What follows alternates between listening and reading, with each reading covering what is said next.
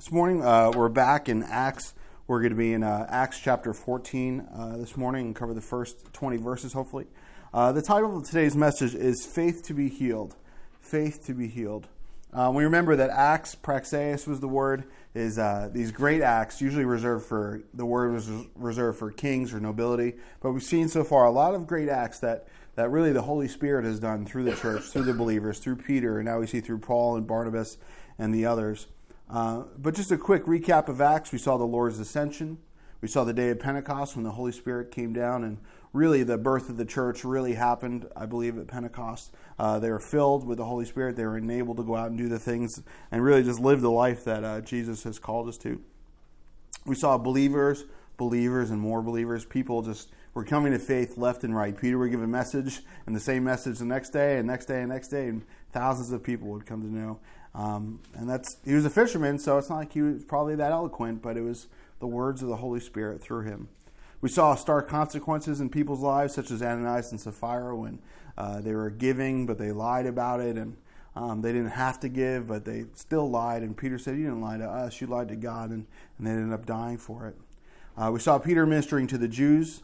We saw Saul's conversion, uh, becoming Paul. We saw persecution in the church. Uh, we've seen uh, the missionary journey of, of uh, Paul and Barnabas begin to set out. Uh, but we've seen now recently in the past few studies that now, as the Jews are rejecting the message more and more, um, not that more Jews aren't going to come to faith uh, in Acts, but we see that the message really begins to turn to the Gentiles. That as God's people, uh, by heritage, begin to reject the message of the Messiah, God begins to continue to open up the doors, as He always had, for the Gentiles. Uh, previously, we saw uh, directions from the Holy Spirit to separate Paul and Barnabas unto himself, that that was really their call uh, to the mission field, was that God said, hey, separate them. You, got, you guys have enough ministry going on over here. Just give me Paul and Barnabas, because we're going to go out and do a work here. Uh, we saw them go from synagogue to synagogue to share with the Jewish people. Um, they had an open door with the Gentiles. The Gentiles kept inviting them back. They wanted to hear more about the scriptures. But we see that a lot of the Jews, especially the, the religious leaders, as usual, began to reject the message of the truth. And just to step back into chapter 13 real quick, I'm just going to read a couple of verses so we can kind of catch up to where we uh, left off. Uh, 1346 says, then Paul and Barnabas grew bold and said, It was necessary that the word of God should be spoken to you first, but since you reject it and judge yourselves unworthy of everlasting life, behold, we turn to the Gentiles. For so the Lord has commanded us I have set you as a light to the Gentiles, that you should be for salvation to the ends of the earth. Now, when the Gentiles heard this, they were glad and glorified the word of the Lord. And as many as had been appointed to eternal life believed. And the word of the Lord was being spread throughout all the region. But the Jews stirred up the devout and prominent women and the chief men of the city, raised up persecution against Paul and Barnabas, and expelled them from the region. But they shook off the dust from their feet against them and came to Iconium. And the disciples were filled with joy and with the Holy Spirit. Remember that Jesus said, Hey, if they reject you, just shake off the dust and, and turn and keep going on. But a couple questions as we start this morning. You know, is there something that you know you should be doing? This is for me as well. I was like, do I even share these? uh, but what is it? What is it? Is there someone you know you should be praying for or ministering to? Who is it? Who is it? And do you know what the Lord wants most from you? Do you know what the Lord wants most from you? And I'll answer that one, and that's just you. He just wants you.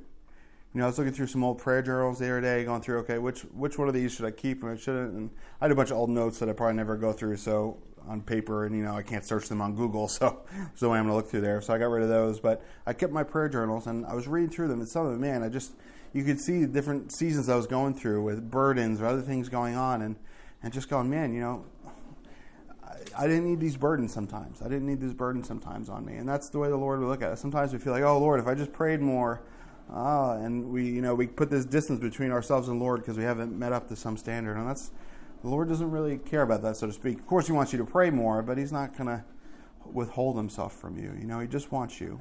And Lord, we thank you this morning that you do want us. That God, despite our massive failings and failures, and the fact that we're just dust, and God, you're holy and you're eternal, and we're temporal, God, but you've made us eternal in your Son. God, I pray that you would, uh, God, just reach us this morning just uh, minister to us, speak to us in your word, and help us to hunger and thirst for it. And God, from there, that we would begin to water and minister uh, to others, that they might taste of you and, and come to you, God, by your Spirit and not by some fleshly work. In Jesus' name, amen. So, Acts chapter 14, and we'll read the first seven verses here together um, for this first part. Now it happened, verse 1, in Iconium, that they went together to the synagogue of the Jews, and so spoke that a great multitude, uh, both of the Jews and of the Greeks, believed. But the unbelieving Jews stirred up the Gentiles and poisoned their minds against the brethren. Therefore they stayed there a long time, speaking boldly in the Lord, who was bearing witness to the word of his grace, granting signs and wonders to be done by their hands. But the multitude of the city was divided, part sided with the Jews and part with the apostles. And when a violent attempt was made by both the Gentiles and the Jews with their rulers to abuse and stone them, they became aware of it and fled to Lystra and Derbe, cities of Lycaonia, and to the surrounding region. And they were preaching the gospel there. And we'll stop there for right now. We see that they came to Iconium. They, uh, you know, they kept moving on from city to city to region to region. They would go and they would minister. They would find persecution, or they'd be rejected, or whatever the case may be, and they would keep going on. They would keep moving forward. They, you know, I think a lot of times today, if we were to go out and minister somewhere, and you know, especially if you were to go out evangelizing somewhere, or go and do a Bible study with some friends somewhere, or whatever you're doing, and no one receives it, you'd probably give up. They would say, "Okay, well, it's they didn't receive it, but that doesn't mean that we're not supposed to still give it. So we're going to move on and and give it somewhere else." Um, but it says that they so spoke that the Jews and the Greeks believed. And again, I don't think that these guys. I mean, Paul was probably pretty eloquent. He was very educated.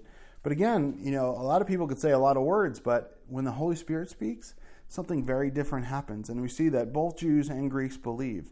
And that's the power of the Holy Spirit. You know, we can we can spend time with the Lord. You know, um, I was listening to a message by Dr. Stanley on the way to work this week. Uh, it's kind of he's the one on the radio, so he's the one I listen to. But uh, he was talking that you know we can have gifts, and people can even share with the gifts. But man, uh, when the Holy Spirit is speaking through the Word, when you're attentive to what the Holy Spirit is saying to you, uh, there's a power there. There's a power there. But we see that there's resistance, that these people who don't believe the message, there are Jews and Greeks who believe, but then there are Jews and Greeks who don't believe, that those who don't believe, uh, they resist it. They resist it. They have hard hearts and closed minds to the gospel. Yeah, they're going to church, so to speak. They're going to temple. Yeah, they're about the things of God, so to speak but their hearts and minds are closed off to the things of God, so much so that they resist the gospel message. Um, you know, if someone were to bring a new gospel to us today, I would say, yeah, wholeheartedly, I'll be closed minded and resist that because the Bible is very clear that this is the full, um, you know, word of God, that there's no new revelation coming. Um, but sincerely, sometimes things come in and out of church and we miss Jesus, so to speak. We miss uh, what the Lord is doing just because we've gotten so rigid in our ways. And that doesn't mean, again, that, you know, especially in this day and age of deception, and that's the last days, that we need to be very careful about what we accept, what we let in, and all those things. But again, um, you know, just let's not be rigid and closed minded on everything. Um, but we see that, you know, they had hard hearts and closed minds. And it reminds me of, um, you know, what Jesus said in Matthew 18:3. He says, Assuredly I say to you, unless you are converted and become as little children, you will by no means enter the kingdom of heaven.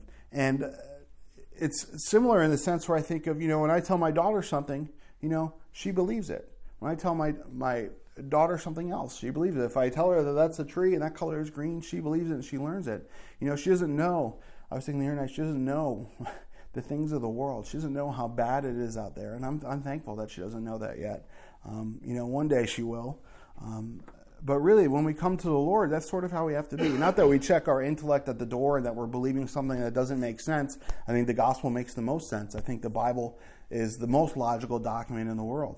Um, however, a lot of people come to it because they're unwilling to be like a child. They're very prideful in what they've learned and what they've experienced, and they're unwilling to maybe see things from a different light. And I think that that's what's happening here. But these people are so hard and they're so. Uh, they rejected the message so much they actually poisoned these people's minds, it says. And that word poisoned could also be translated embittered.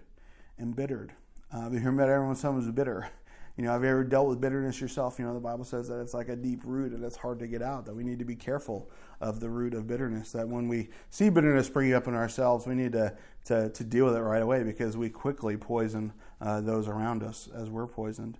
But this word, uh, it means to oppress, to maltreat, to harm, but also very interesting that it means, in a, in a sense, evil affected. Evil affected. That this word to poison them was affecting these people with the evil that was in these people. I mean, if you're rejecting the gospel, it's not from love, it's not out of God, it's, it's from Satan. It's evil, it's wickedness, it's sin. And so if you're pushing people away from the gospel, you're poisoning them with evil. You know, evil affects us. Evil affects us, guys. You know, we're around it all the time. You know, the more I read the news, it's like they say if people read a lot of news, get very depressed and angry and stuff. And, and yeah, I, there's days I won't read the news. I will try not to read the news today, but during the week I'll read the news. And it's like, man, you just sometimes you just want to get up and do something.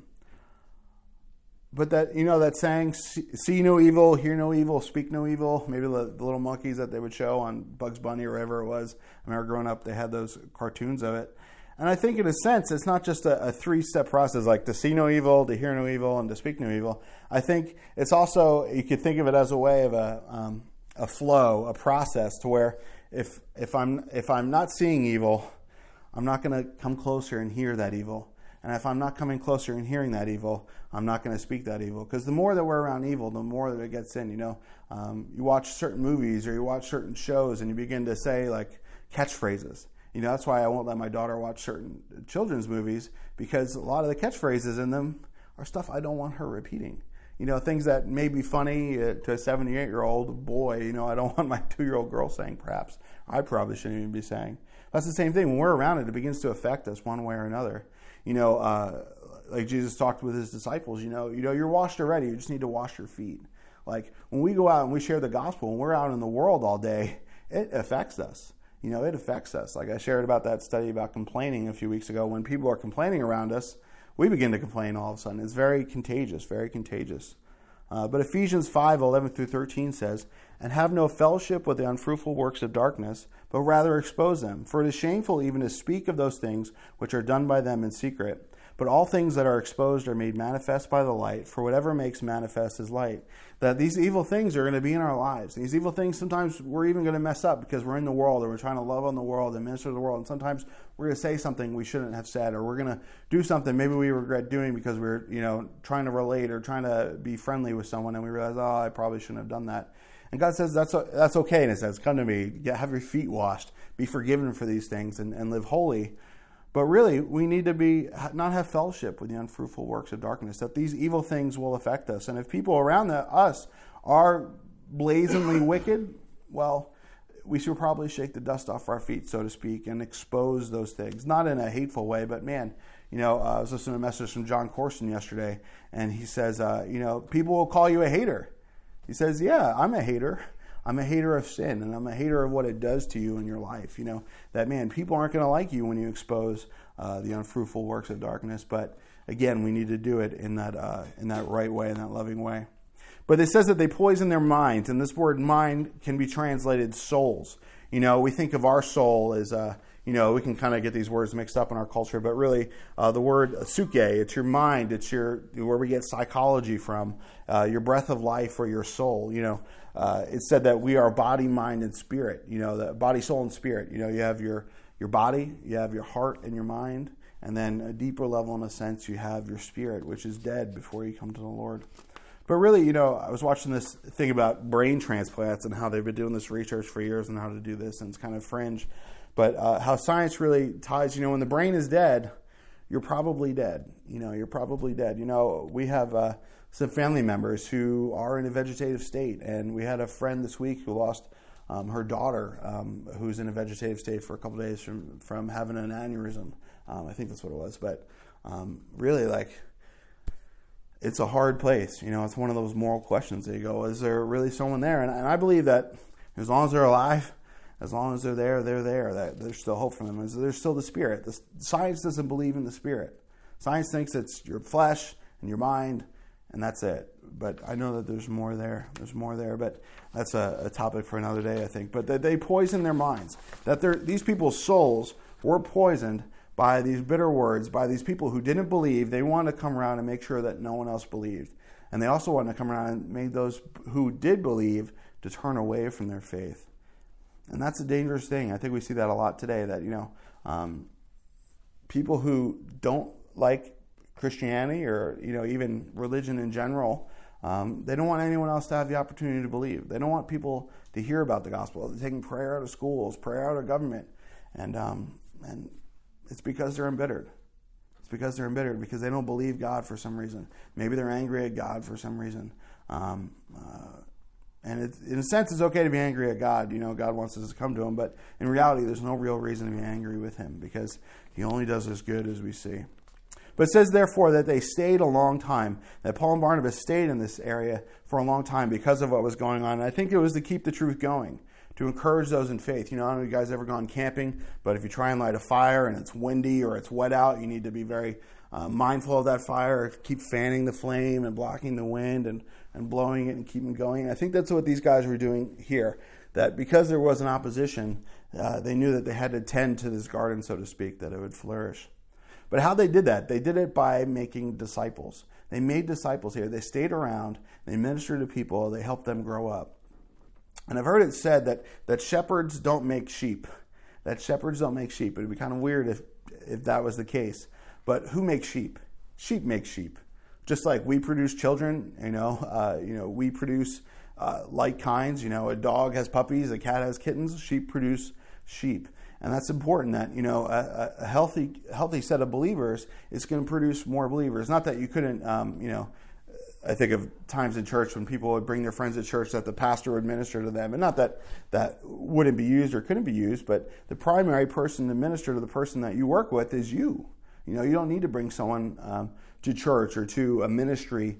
Um, you are the ministry. You are the church. You are the one who's going to make more sheep. And how is that done? By loving people, by discipling people, and that and that's important. There's a, a very big um, importance in discipleship. And I don't mean the whole shepherding movement that's kind of gone through the church where, you know, you kind of have this control over someone's life and what car did you buy and, you know, you got to run every decision by me. Well, no, who are you? I'll run every decision by the Lord, guaranteed. Hopefully, that's the ideal and maybe this person will give me some advice if I ask for it. If they see me going off track, they'll kind of try and get me back on track. But it's not like this controlling pyramid scheme. Um, it's not a dictatorship where we all have to have the same haircut. But really, it's let me disciple them like an older brother to a younger brother, and uh, uh, an older lady to a younger lady, um, raising them up. And it doesn't always have to be in age; it could always be just in spiritual age, really. You know, you guys have probably heard of this, but there's the idea of the Paul, Barnabas, and Timothy model that there should always be a Paul in your life, someone who is spiritually more mature than you that, that you're feeding off of, whether that's your pastor, whether that's someone in your family, or someone that you know who's just walked with the Lord. And, and not that necessarily you even have to go to them and say, hey, will you disciple me? But we're in a sense where it, it naturally happens. And if you don't find it naturally happening, maybe it's time to seek it out. Maybe you should pray and seek the Lord and say, is there someone that I can turn to?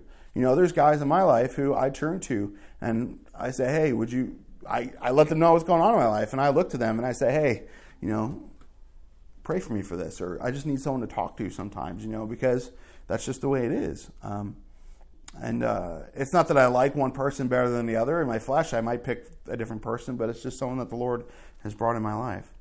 In the same sense, we should have a Barnabas in our life. As we see here, Paul and Barnabas going on a mission trip, Barnabas was an encouragement. He had been leading the missions. Paul began to be raised up, and Barnabas began to support him. Um, and we need someone in our life who's who's a Barnabas, who's who's doing the same things that we're doing. Maybe they're involved in the same ministries they are. Maybe they still live on the other side of the country. I don't know, but they come alongside you. They encourage you. They give you words of encouragement.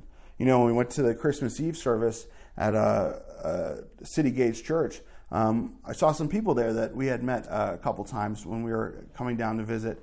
And man, this guy is just such an encouragement, and his wife are such an encouragement. Like they barely have to say anything, and I just feel so refreshed and encouraged by it. And you guys are like that too. Like there's times when you guys walk out of here, I'm just like, ah, just like not like ha ha, ha finally, but like this breath of fresh air. It's like what a blessing, what a, a blessing to that. But then also to have a Timothy in our life, and and you guys are stuck with a Timothy right here talking right now, but someone that you can pour into, someone who's maybe a little younger in the faith than you, or maybe is. Uh, um, someone who's younger than you, maybe in age, or maybe someone um, who's just inexperienced and you want to help them get through what they're going through, uh, that we would have that as well. That, you know, there's all these directions and we're all taking care of each other just like a body would. I think that that's very important.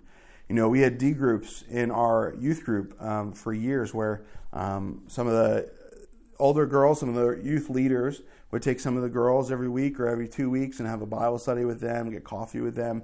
Purposely have a specific called out discipleship group where, um, you know, I met with uh, two or three guys for years.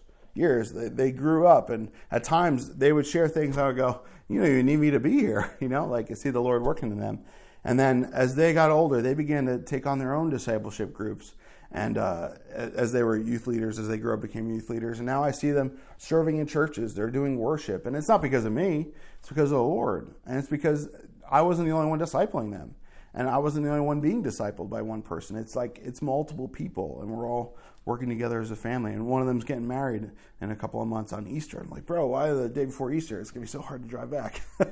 but sincerely, that uh, you know, these young guys, we see them growing up, and that's the way it is. You know. Um, I heard uh, Pastor Brian Brodersen say something on Instagram about uh, a younger pastor teaching at some conference. I think it was a missions conference. He said, "I'm excited about the future of the Calvary movement because of guys like this. Because that's what happens as we get older. You get older, you get crustier. It's harder to walk around, and the young guys can run around and do a hundred things. And and that's the thing: as we get older, we need to pour into those who are younger because they are the future. They are the future, and I'm concerned about our future. But we see, as we've gotten all the way to verse 3 in 21 minutes, that therefore they stay there a long time, speaking boldly in the Lord, who is bearing witness to the word of his grace, granting signs and wonders to be done by their hands. That who was the center of the ministry? It was the Lord himself.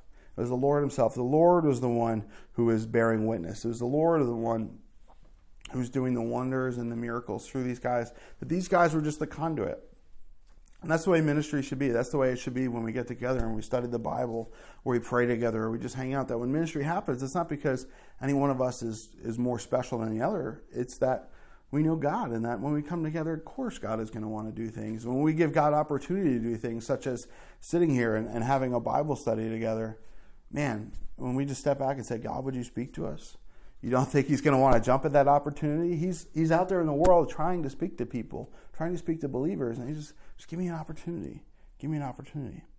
But we see here that it becomes a divided city, a divided city. And we know the verse in Mark 3 22 that says, through 26, and the scribes who came down from Jerusalem said, He has Beelzebub, speaking of Jesus, and by the ruler of demons he casts out demons. So Jesus called, to, called them to himself, and he said to them in parables, How can Satan cast out Satan? If a kingdom is divided against itself, that kingdom cannot stand. And if a house is divided against itself, that house cannot stand. And if Satan has risen up against himself, it is divided and it cannot stand, but it has an end.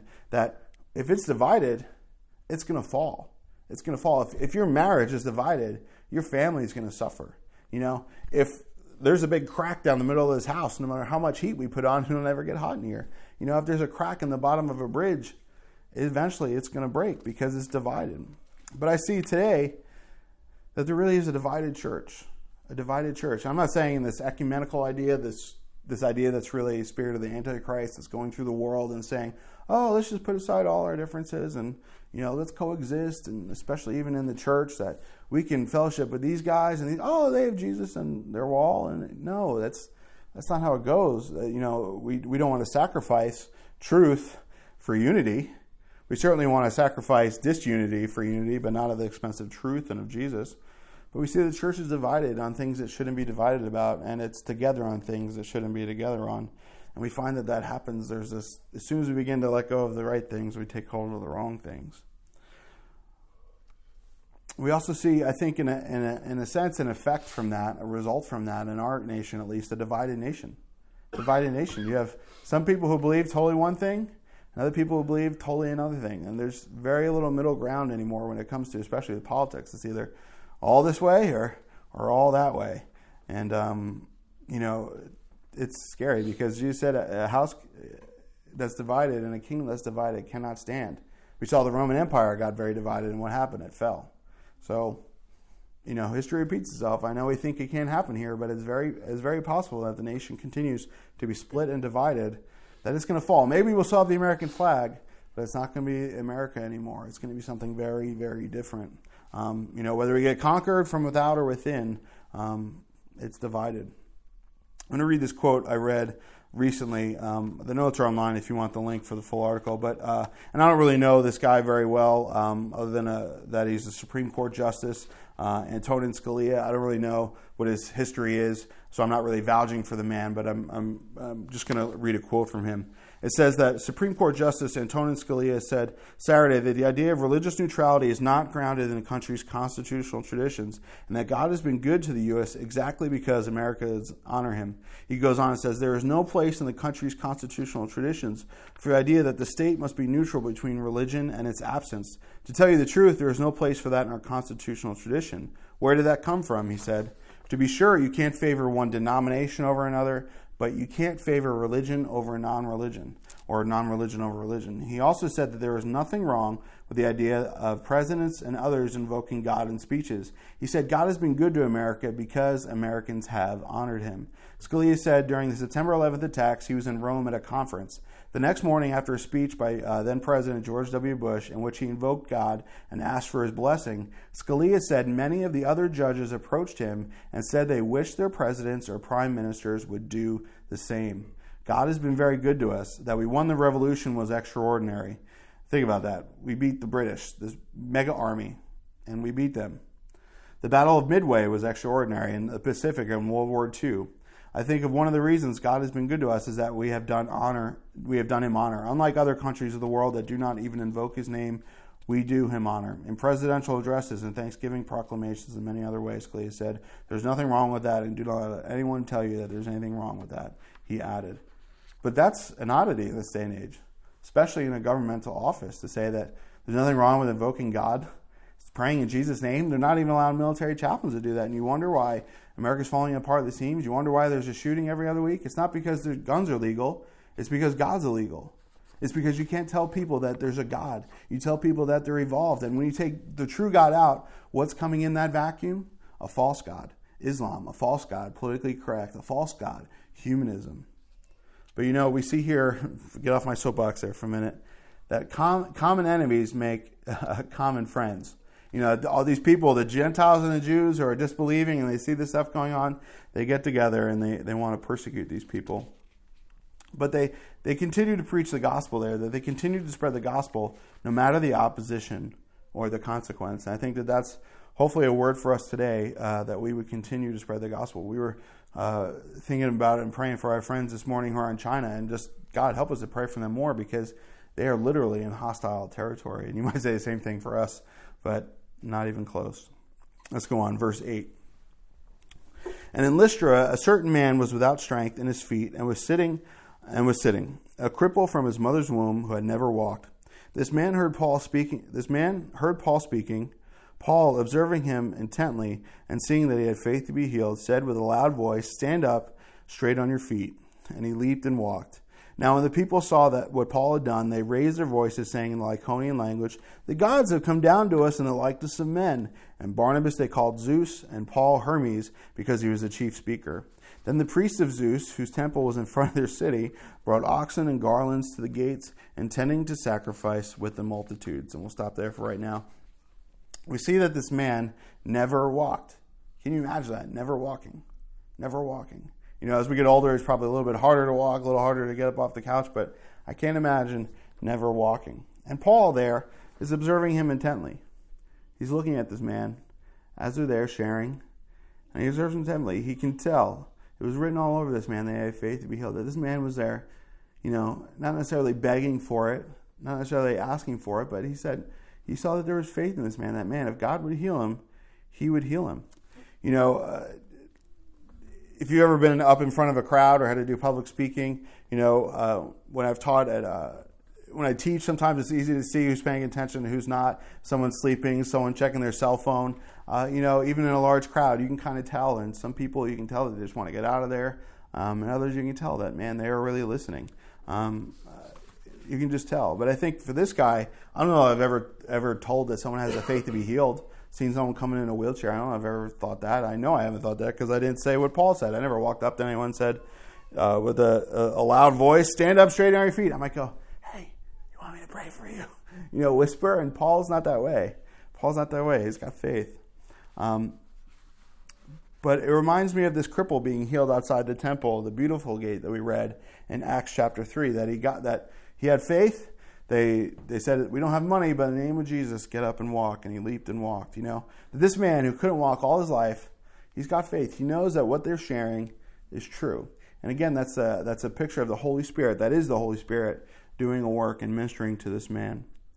But it wasn't a fraud. It's not a sham. You know, fortunately, in our day and age, especially in America or in Western culture, when we think of a healing ministry or someone getting healed, we think of it as a sham. We think of the guys we see on TV who are dancing around and knocking people over, and you know, behind the stage, it's really they they collaborated beforehand, and he's got someone giving him the names to call out of his ear, and you know, all these crazy things. But it's not a fraud here. It's not a sham. You know, it's not this lying signs and wonders. Second Thessalonians talks about where the in two nine through twelve that the coming of the lawless one is according to the working of Satan with all power, signs, and lying wonders, with all unrighteous deception among those who perish because they did not receive the love of the truth. They might be saved. And he's talking about the times when the Antichrist come that there's going to be lots of lying signs and wonders that go on, and maybe we'll we'll, we'll talk about that in another study. But we see here that you know just because someone gets healed doesn't necessarily mean that God's doing it. It could be a lying sign and wonder here. But here we see that God is doing it. That this man is preaching the gospel. Paul's preaching the gospel Barnabas. They're bringing it, and this man um, has faith to be healed. Has faith to be healed, and and I think Paul's got faith too. Faith that this man would be healed. And I think in this day and age, again, like we talked about, we were talking before about there's a lot of hospitals down here. Maybe it's just this area, but I don't know that we really have faith to be healed. We we feel like we need a healthcare system. We feel like we need a doctor. We feel like we need all sorts of medicine. And again, not that those things are bad. I'm glad we have them. I'm glad we have ibuprofen in the fridge or on top of the fridge when my tooth hurts, I can take some ibuprofen. I'm glad we have fever reducer. When my kids get sick, I can give them fever reducer. Um, you know, I'm glad that if they're sick enough, we can go to the doctor. I'm glad that we have a map with I don't know how many doctors' offices on it on our fridge. You know that we have these opportunities here. I'm thankful for those things. Don't get me wrong, um, at all. But I think again, you know, do we have the faith to be healed, or are we just saying, "Oh well, we'll see what the doctor says. We'll see what the doctor says." Um, I think we need that faith to be healed. We we need to pray for others when they're sick, even if the situation looks dire, even if the situation looks like they're not going to live. We need to pray for them, even if other people would say, "Take them off of life support." Say, "No, I'm praying for them." You know, yeah, maybe there will come a time when when there, you know, it does come time to to do do that but as long as there's life, I believe there's hope. You know, even after death, we've seen God can raise people from the dead. I mean, we have a hard time believing God can heal a cut on our, our body, let alone bringing someone back from the dead. But I know God could do it if He wanted to. I'm not saying that He will. People will die. We were praying for um, a friend's daughter this week, and she died. And Ashley and I were talking before. I, I can't imagine that. That doesn't mean that God's not going to allow that to happen. That doesn't mean that God didn't hear our prayers or, in a sense, wanted to answer them. But that's what He allowed in His providence. But we see here that um, this man did have faith to be healed. Paul saw the faith and, and obviously knew that God was working and, and brought healing to this man. But what do these people say? These people who are seeing this go on, they say the gods have come down in likeness of men. And I don't know if you guys ever studied Greek or Roman history. I took Latin in high school, so I was bombarded with it for four years. Well, probably wasn't really four years because I definitely didn't pay attention for four years. But, but um, you know, it was this twisted reality. They said the gods have come down in likeness of men. And isn't that just like the enemy to twist the reality that what did God really do? He came down in the likeness of men in Jesus, but Satan has these things out there in their culture about these false gods, these superheroes who are who are God and take man's form from time to time. You know, in world religions, a lot of them have similar stories because a lot of them are twisted versions of reality. If we look at the flood account, a lot of people do, a lot of religions do have flood accounts, but we know that one is true. You know, I heard this quote the other day uh, from this uh, guy. I didn't. I don't agree with everything he says, but um, but he says, stop playing around. You either believe the Bible or you don't. You believe in the resurrection, but you don't believe in the literal flood. You believe in uh, Jesus being virgin born, but you have a problem with Jonah being eaten by a fish. You know, that's between you and the Lord. But really, it's, it's like it's all the same book. It's not an allegory. And I think that that says, you know, the best lies are mostly truths. You know, if you want to tell a good lie, Tell them you heard it from the pastor of church that tell mostly the truth and twist one little thing because then, oh, you know, all these truth. And I think I read this quote uh, from the White House the other day. I'm not going to go into it because my soapbox will get even bigger. But they, they, the way they framed this half truth to be a complete truth made it a total lie. And it's about all the stuff that they're talking about lately. I'm like, no, that's not true. You still need to go through all these other things to have it taken care of. And it's that's the way we're in right now. People don't do their don't think. People don't think. They just accept whatever poison they're given. But we're gonna have a quick uh, Latin and Greek study here. Zeus, or uh, in Rome, uh, he was called Jupiter. When Rome took over Greece, they just adopted other gods. But he was the sky and the thunder god in ancient Greek religion, who ruled as the kings of gods in Mount Olympus. He was respected as an all father, who was the chief of the gods, and signed the others their roles. Even the gods who are not his natural children dress him as father, and all the gods rise in his presence. They think Barnabas maybe is a little bit older than Paul. They think it's Zeus. You know, he's the one who, who brought all this together. And, and Paul, he's Hermes. He's the son of Zeus. Uh, he's the second youngest of the Olympian gods. He was considered a god of transitions and boundaries. He's described as quick and cunning, moving freely between the worlds, mortal and divine. He kind of sounds like Satan.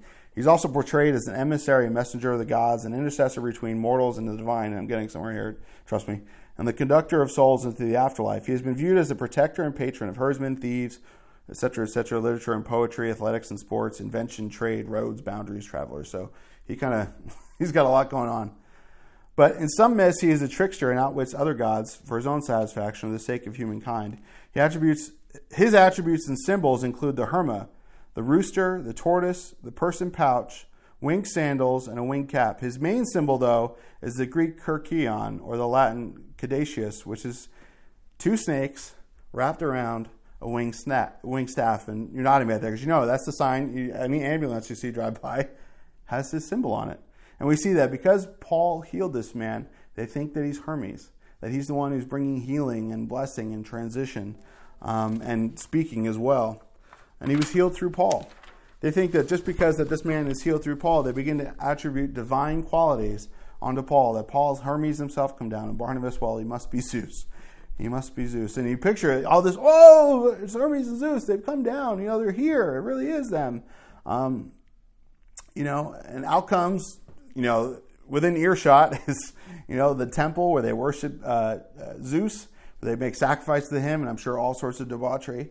But he goes, oh, great. So they come out and they bring, you know, all the temple people, and they bring out this big old calf or something to, to, uh, to sacrifice. Great. The gods have come down to us.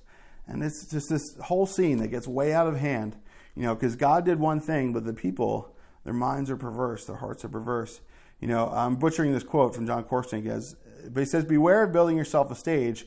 People will see your backside. You know, beware of anyone who claims to be the source of their power, I say, because, you know, you begin to exalt yourself and say, Look how great I am. They're going to find out that you're not anybody special. You know, six months into your presidency, they're going to realize you're not that special. Um, but 2 Corinthians 12, 9 through 10, and we're going to read earlier parts of that a little bit later as we hopefully get through uh, quickly. And he said to them, My grace is sufficient for you. My strength is made perfect in weakness. Therefore, I most gladly will rather boast in my infirmities, that the power of Christ may rest upon me. Therefore, I take pleasure in infirmities. Hey, buddy. In reproaches and needs and persecutions and distresses for Christ's sake. For when I am weak, then I am strong. Paul's first one to say, It's not me. It's not me, and we'll see that here in a minute. You know, these people are worshiping what? To get blessings, to get healings, to not be destroyed. They have fleshly motives here. They have fleshly motives. They see this guy get healed. Let's worship him. What is what is God, Zeus, and Hermes going to give for us? Um, let's go on in 14 through 18.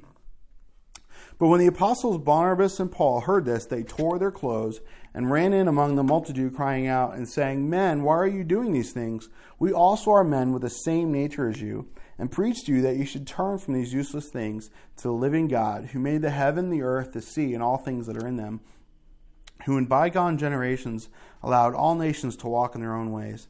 Nevertheless, he did not leave himself without witness, in that he did good. He gave us rain from heaven and fruitful seasons, filling our hearts with food and gladness.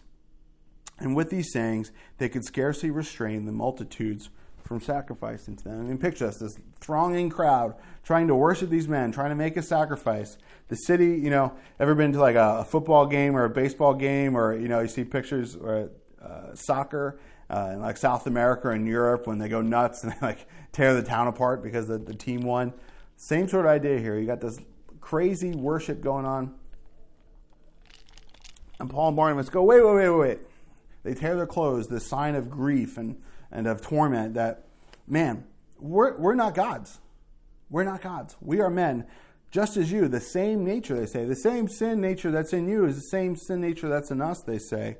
You know, 1 Corinthians 10 talks about that in 13 and 14. No temptation has overtaken you except that is common to man, but God is faithful and will not allow you to be tempted beyond what you're able.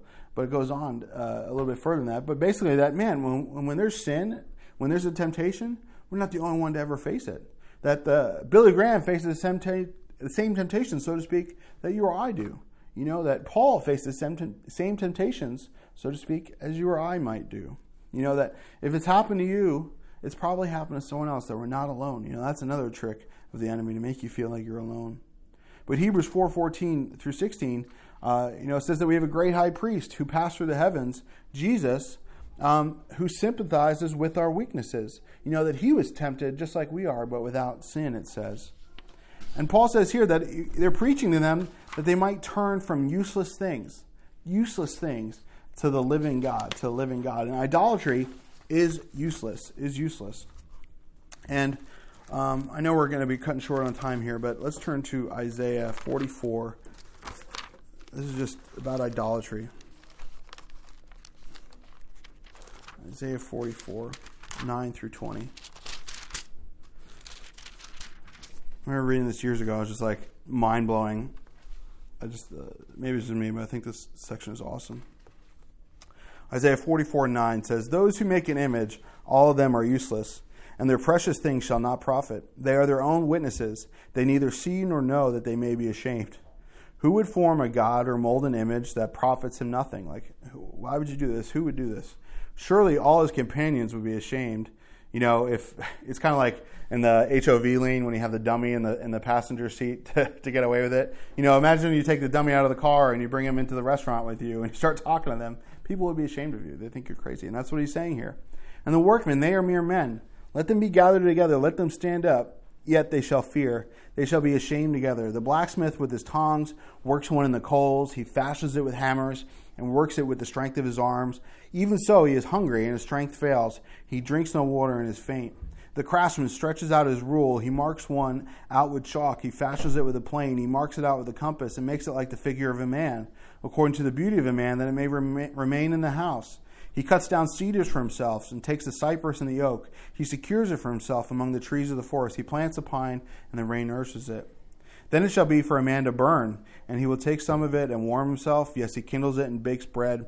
Indeed, he makes a god and worships it. He makes it a carved image and falls down to it. He burns half of it in the fire. With this half he eats meat. He roasts a roast and is satisfied. He even warms himself and says, Ah, I am warm. I've seen the fire. And the rest of it he makes into a god, his carved image. He falls down before it and worships it. He prays to it and says, Deliver me, for you are my God. They do not know or understand, verse 18, for he has shut their eyes so that they cannot see, and their hearts so that they cannot understand. And no one considers it in his heart, nor is there knowledge or understanding to say, I've burned half in the fire. Yes, I have also baked bread on its coals. I've roasted meat and eaten it. And shall I make the rest of it an abomination? Shall I fall down before a block of wood? He feeds on ashes. A deceived heart has turned him aside. He cannot deliver his soul, nor say, Is there not a lie in my right hand? That people make these gods out of the same stuff that they made their kitchen, the same stuff they made their stew. You know, I, I don't think we're that obvious about it anymore, but man, people worship their jobs People worship their families. People worship their skills or other things, and sometimes they even worship little idols that really, you know, it was a tree at some point. It was in a plastic factory, you know, last week, and we're worshiping it. But it says here that he did not leave them without witness, that God did not leave people without witness back in Romans. I'm sorry, back in Acts, but Romans 118 talks about that, that the wrath of God is revealed from heaven against all ungodliness and unrighteousness of men who suppress the truth and unrighteousness, because what may be known of God is manifest in them, for God has shown it to them. For the, since the creation of the world, his invisible attributes are clearly seen, being understood by the things that are made. So people, when we looked at nature, we understand that God made it, but we reject it. We reject it. You know, professing to be wise, it goes on to say they became fools. And they changed the glory of the incorruptible God into an image made like corruptible man and birds and four footed animals and creeping things. And just like that vacuum of, of God in our society where something has to fill its place, the same thing happens in us. When we take God out of our mind, we take God out of our lives, something is going to rush into our lives that we may worship it because we are created to worship. But even these sayings didn't do the trick with these guys. They heard what Paul and Barnabas were saying, they saw them rip their clothes, but they didn't hear it because they were blind in their idolatry. They were blind in their idolatry. That they saw what they wanted to see, they heard what they wanted to hear, and they were going to do what they wanted to do. You know, they were brainwashed. I read this week. I don't know. I saw this week. I didn't watch the video. I don't know if it was like an actual interview, if it was one of those like late night shows. But there are people congratulating North Korea on getting a hydrogen bomb. Is that you seen it? Like, hello, crazy. It was Jimmy Kimmel that totally, uh, totally like he does like the eyewitness news. Those things are hilarious because people go out there just because they're on TV or just because they're not educated. They go, oh, we got a hydrogen bomb, fantastic. It's North Korea, people. This guy is shooting missiles in the Japan Sea. He's, he's a crazy dictator. You know, watch a, watch a show uh, on Netflix or something about North Korea and all the propaganda there, and tell me if, if, if it doesn't break your heart, and tell me it doesn't make you want to go and do something about it.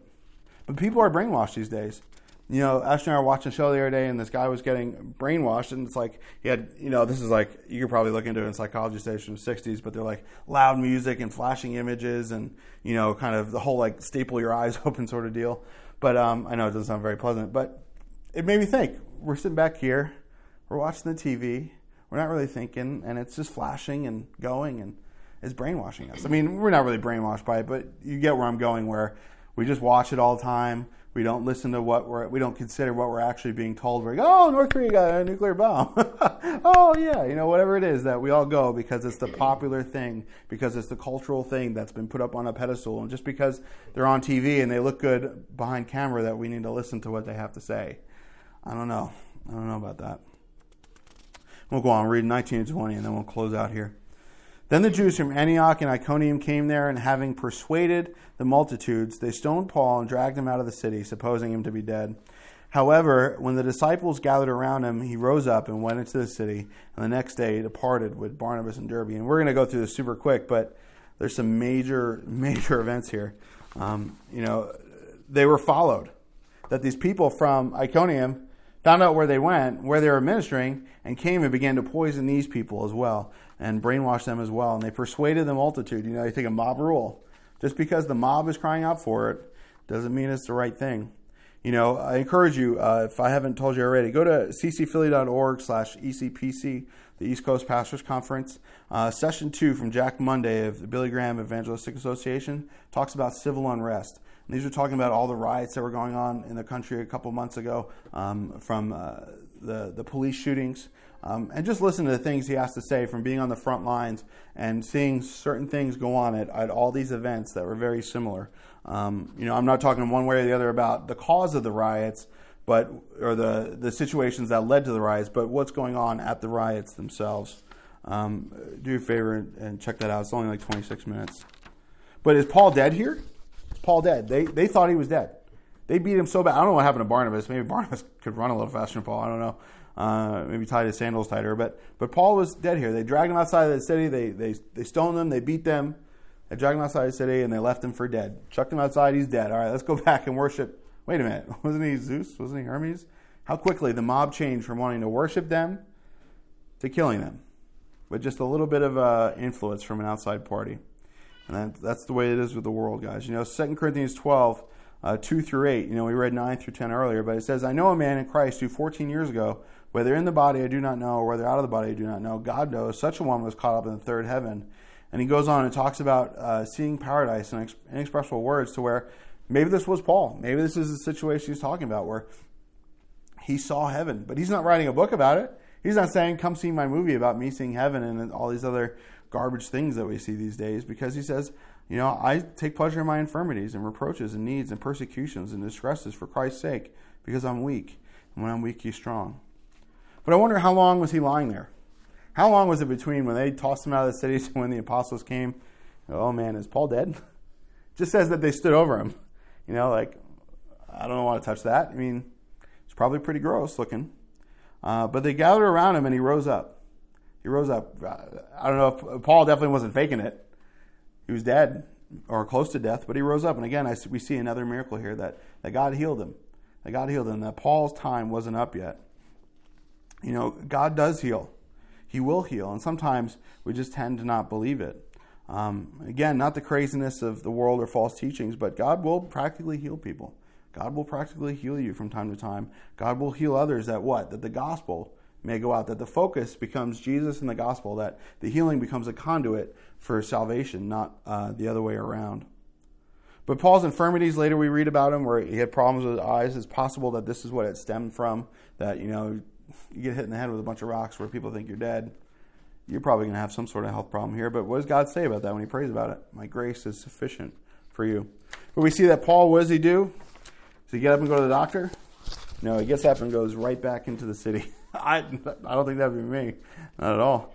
But he didn't quit because he knew his mission wasn't over. He says in uh, Philippians 1:23 through 24 as we close here, "For I am hard pressed between the two, having desired to depart and be with Christ, which is far better.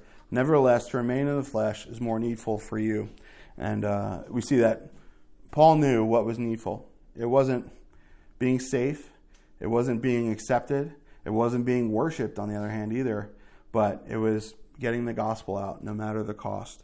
And God, I pray that as we go forward, that you would, like we prayed and sang before, that God, we give you our hearts and our lives, that you get our focus right this year, that this year we would worship you and serve you wherever you call us, wherever you have us, that even if uh, no one responds, God, that we would be faithful to you and uh, do the things we do for you. And we thank you for the stories and we thank you for the accounts. And God, we thank you so much for your son. And, and God, if there's healing that needs to go on in our lives, God, would you touch us this day? Would you heal us? Would you heal those around us? And, and God, if there would come a day where we need to speak boldly, say, someone get up and walk in the name of Jesus, would you heal them? And would you give us faith to say that, that they might come to know you, Lord? And we ask it in Jesus' name. Amen. So God's